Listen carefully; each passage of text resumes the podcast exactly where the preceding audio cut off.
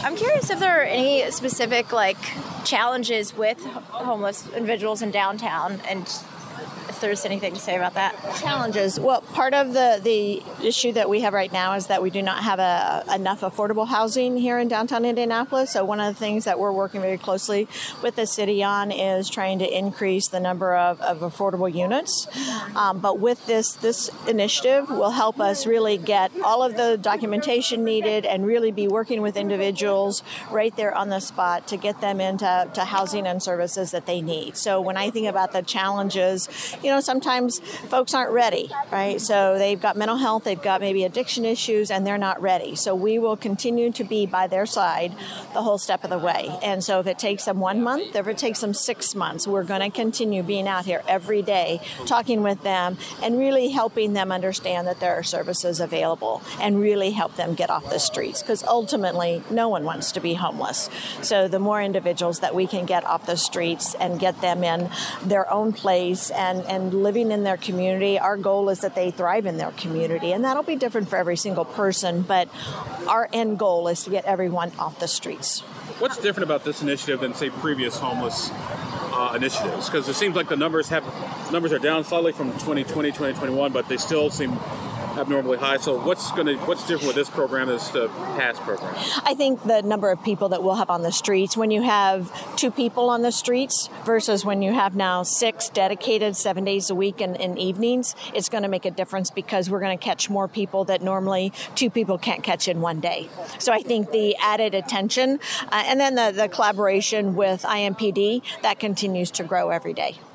i Apologies if this was in the release, but these six individuals and this outreach coordinator are these people from Horizon House and Adult and Child, or are they going to be outside? Yes. So they will be both Horizon House and Adult and Child staff, and so they're trained in professional street outreach. Um, they're case managers, and so they'll be able to provide those services on the streets. And these are existing staff that are just being. Hey guys, it's Abdul for the good folks over at Leon Tailoring, 809 North Delaware, downtown Indianapolis. Might I recommend now that your young person has walked across that stage, you get them over to Leon Tailoring, get them to their career services division. That's right.